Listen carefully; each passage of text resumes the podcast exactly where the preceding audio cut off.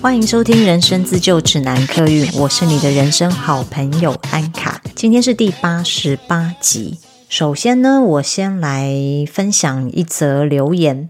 这位听众朋友是私讯到我的 Instagram 里面，然后我觉得这篇留言很有趣，所以想要跟大家分享。他说：“安卡你好，听你的 Podcast 很久了，先谢谢你的用心与存在，声音好听，脉络清晰，让我在想要透过人类图梳理人生的方向有更多的收获，重新燃起对人类图的热情。而聆听 Podcast 当下的确有一种人生好朋友的既视感，过程中身体也有希望能分享心。”心得跟你说说话，这样的回应，就顺着身体的感觉写下这些话跟你分享。如果你有收到并读过，谢谢你愿意费心。这个心得留言对我来说也像是一个树洞与告解，一些心里的话能够没有负担的说出来而被理解。我是显示生产者六二人，今年三十九岁的我，有个小孩一岁多，小朋友是投射者四一人，休完育婴假便离职待业育儿中。对于过去工作与经历的一切感到疲惫，好像曾经说过六爻人的三十过后只想躲起来疗伤，真的很有感。目前专注在眼前的家务，而我的太太保持上班。太太是显示者三五人，后来也有收听你的 podcast，还跟你买了两顶帽子，果然充满行动力。谢谢你们支持我的小 怪兽猫猫。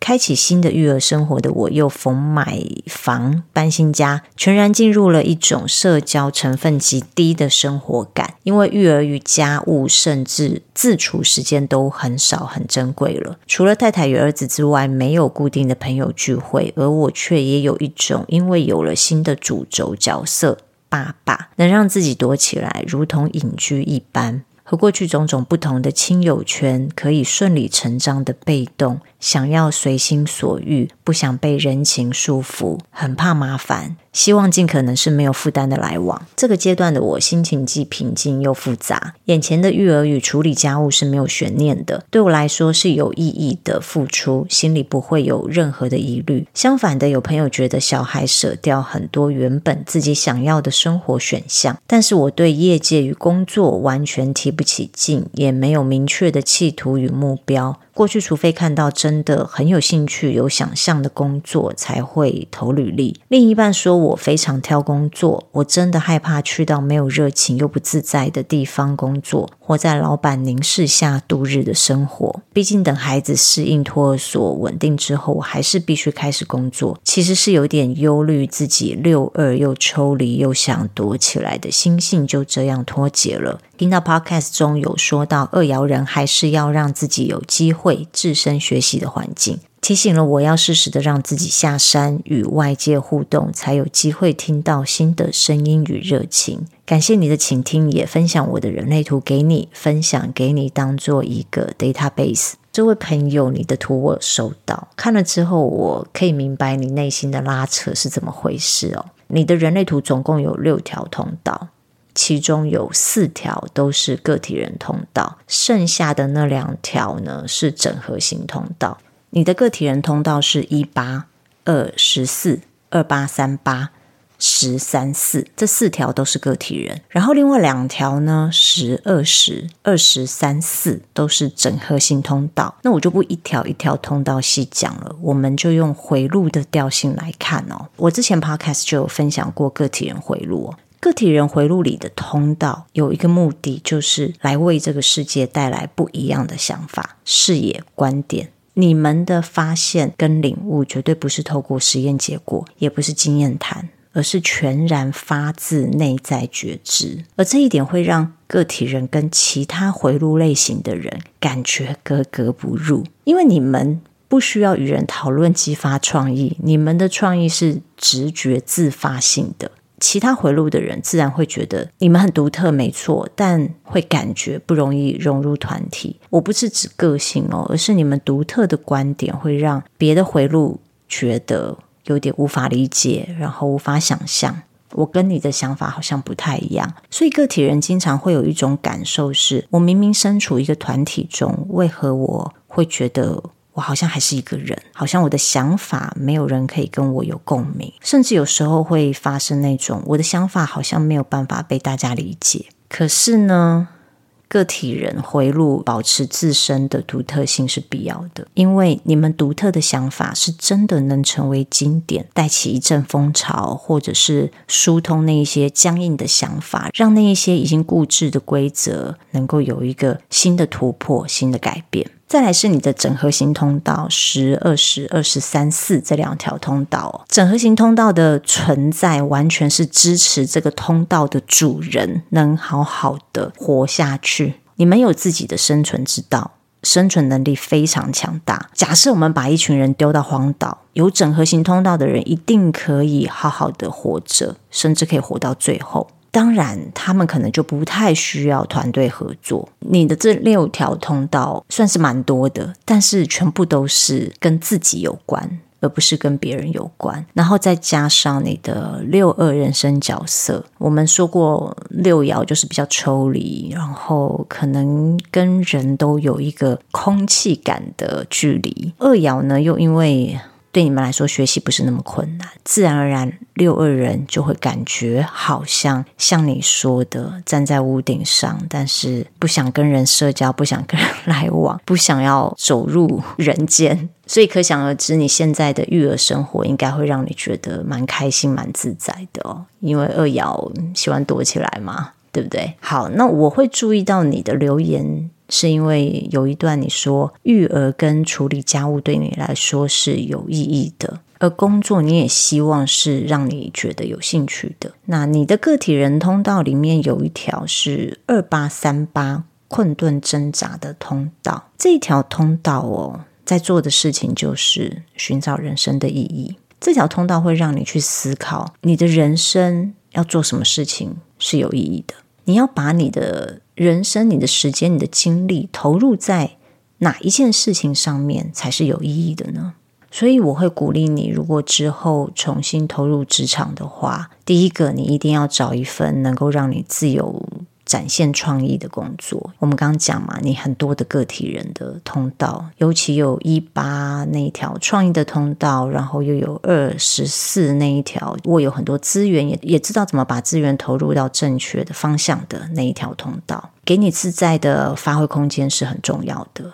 然后另外就是第二点，我觉得这个工作可能也要让你觉得你投入是很值得的，是有意义的，这样子你做起来才会开心哦。那我会分享这篇留言，是因为我觉得很可爱。我的听众百分之八十甚至九十都是女生，比较少男生留言，而且是已经做。爸爸的男生，我知道在我们这个年纪要顾上顾下，很难有余裕去思考关于自己的人生、自己的价值，更别说要真的付诸行动、自我实践。所以我还蛮开心，我的节目也能引起男生的共鸣，也很开心能够让你们向内思考。谢谢你的留言，祝福你育儿生活愉快。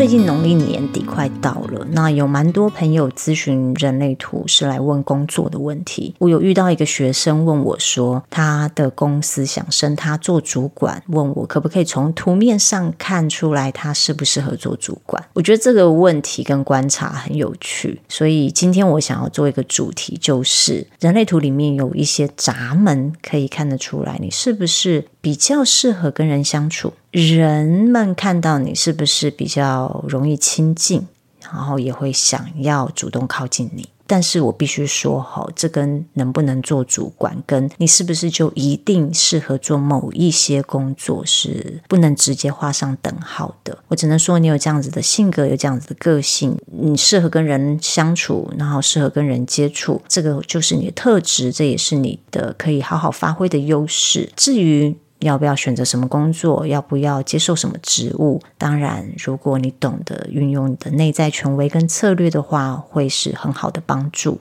第一个闸门呢，是五十九号亲密的闸门。这个闸门在荐股中心。我们都知道，荐股中心里面的闸门都跟生产力有关。五十九号闸门呢，基本设定是与人结合，创造新生命。有人说，有五十九号闸门的人很会生小孩。我觉得那个只是，它只是让你更好了解五十九号闸门的精神哦。五十九号闸门的精神是与人结合，而与人结合的目的是要去创造新生命。创造新生命，不只是说生小孩，也可以是跟人合伙开一间新的公司，与人合作开启一个新的案子。五十九号就是在负责吸引人靠过来，一起共事。我常觉得有五十九号的人真的很像万磁王，不知道为什么，只要遇到有五十九号闸门的人，我就会主动的想要靠近这个人，就算是第一次认识的人也会哦。有一次在课堂上，我随机问学生问题，大家都很安静、很害羞，没有人想要主动回答。我就 cue 了一个同学，请他发言。后来这堂课，只要我想问问题的时候，我不由自主的都会想要先 cue 他。我真的说不出来为什么，就是有一种吸引力，好像我跟他可以没有隔阂的、很自在的，请他帮我这个忙。后来我看了他的图，发现他有五十九号闸门，真相大白了。可是对五十九号闸门的人来说，可能会感觉有点困扰，因为这个闸门它是没有筛选机制的，连陌生人都容易会对五十九号闸门的人卸下心防。第一次跟五十九闸门人说话，就好像认识很久的朋友。当然，这个是五十九号的优势，但是也有可能会吸引到一些你不想要吸引的人过来哦。说真的，如果运用在工作上，它会帮助你遇到什么难搞的人，至少第一步做。到破冰是很容易的，这个闸门是有打破城墙、拆除墙壁的能力，但就是要小心，要慎选，要知道保护自己的能量。与人结合是好的，但是也要慎选对象。再来是二十二号开放优雅的闸门，这个闸门在情绪中心。之前我没有讲过哦。二十二号闸门对应的器官是左耳，左耳听到的事情，它会是一个情感的讯息，不见得你听到是事实，但是你会听到背后的情绪，或是那件事件发生的情境感受。这个闸门很擅长听出一个人他在描述一件事情，他背后带有的情绪。而听的人呢，能够优雅的听完别人的话，也能够优雅的回应。大家很常说，最好的陪伴就是聆听。你可能会觉得聆听很简单呐，就是当对方在抱怨、在说一些难过的事情的时候，我们只要静静的听就好了。可是我时常觉得，听别人说话这件事情，结果有很大的差别。我试过跟不同的朋友讲心事，有些朋友给我的感觉是我说出去了，却没有被接住的感觉。那有些是会跟你一起抱怨，有些是开始帮你想办法，甚至给你指导棋。我自己最好的朋友就有二十二号闸门，每一次我跟他讲心事的时候，我都有被接住的感觉。其实很长，我都不会讲出我的情绪。我觉得可能因为情绪中心空白，没有办法在当下很快的表达出我们的情绪。经常我就是会跟他描述我发生了什么事，但是他听完之后会跟我说：“你现在是不是觉得很沮丧？”我好惊讶哦，因为我们不是讲电话哦，我们是用 LINE 文字讯息。文字讯息其实很难精准又深刻描述出情绪，但是二十二号闸门的这个特殊功能很厉害耶，很自然就能够听出我描述的这个事件，它引发了我什么情绪。既然二十二号闸门有这样的功能哦，当然就很容易吸引别人来主动跟他们诉苦。不过呢，二十二号闸门是个体人闸门，所以它有一个好处，就是它不见得来者不拒。他要不要听进去那个背后的情绪，要看他的感觉。他想听的时候，他真正的耳朵才会打开；不想听的时候，当然那些情绪、那些抱怨，就是左耳进右耳出。下一个闸门是十三号闸门，这个闸门叫做聆听者的闸门，它位于居中心。十三号闸门呢，它不只是用听的哦，看的也算。它主要的功能是，它会去收集他听到的、看到的故事、经验跟秘密。我们也可以说它是树洞的闸门，很奇妙哦。十三号闸门的人会吸引人去跟他说秘密，陌生人、熟人、朋友都会。我有一个朋友有十三号闸门，我觉得他不是一个很擅长提供人意见，或是一个很有耐心听人说话的人。但是我经常听到他说哪个朋友约他晚上要聊聊心事，我蛮惊讶的。后来我回想，我其实在一开始的时候认识这个人，我就跟他说了一个我天大的秘密。我就是在认识他的早期，我就告诉他我这个秘密。所以这个闸门真的很神奇，他自然而然就会吸引别人去跟他讲心事，而且那个心事还不是。跟任何人都可以透露的心事，它是有一点带着不为人知的那种成分。那十三号聆听者的闸门跟二十二号闸门有什么不一样呢？我觉得这两个闸门都很自然会吸引人来倾诉心声，只是说这个闸门的拥有者哈，他听了之后，他吸收的是哪一部分？如果是二十二号闸门，你们吸收的是情绪。如果是十三号闸门，你们吸收的就是故事情节或经验。那十三号闸门还有一个优点，就是当它是树洞的时候，别人告诉他秘密，他是不会说出去的。他会收集起来，变成自己的知识库。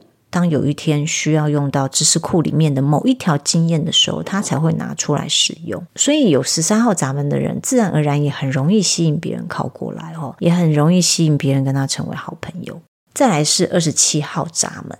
这个闸门也在荐骨中心，又是一个服务与付出的闸门，而且还是一个利他主义的闸门。有这个闸门的人非常擅长照顾别人，让别人受到滋养，给别人满满的爱。我自己就有这个茶门，我自己觉得这就是一个母爱泛滥的茶门。看到需要被照顾的对象，就会朝他奔去。我们体内好像有一个自建的侦测器，我们会自动侦测到。什么人需要什么样的照顾？我们侦测到你需要带你去好好吃顿饭，振奋精神，我们就会带你去好好吃顿饭。我们侦测到你在精神上面需要支持跟鼓励，我们就会给你很多的支持，给你很多的信心。二十七号闸门就像爱心满到要溢出来一样，当你空虚寂寞觉得冷的时候，你可以去找二十七号闸门的人取暖，他可以准备一桌子好菜，把你当家人一样照顾。你心情低落的时候，二十七号闸门的人一定会陪你聊天，直到你心情平复。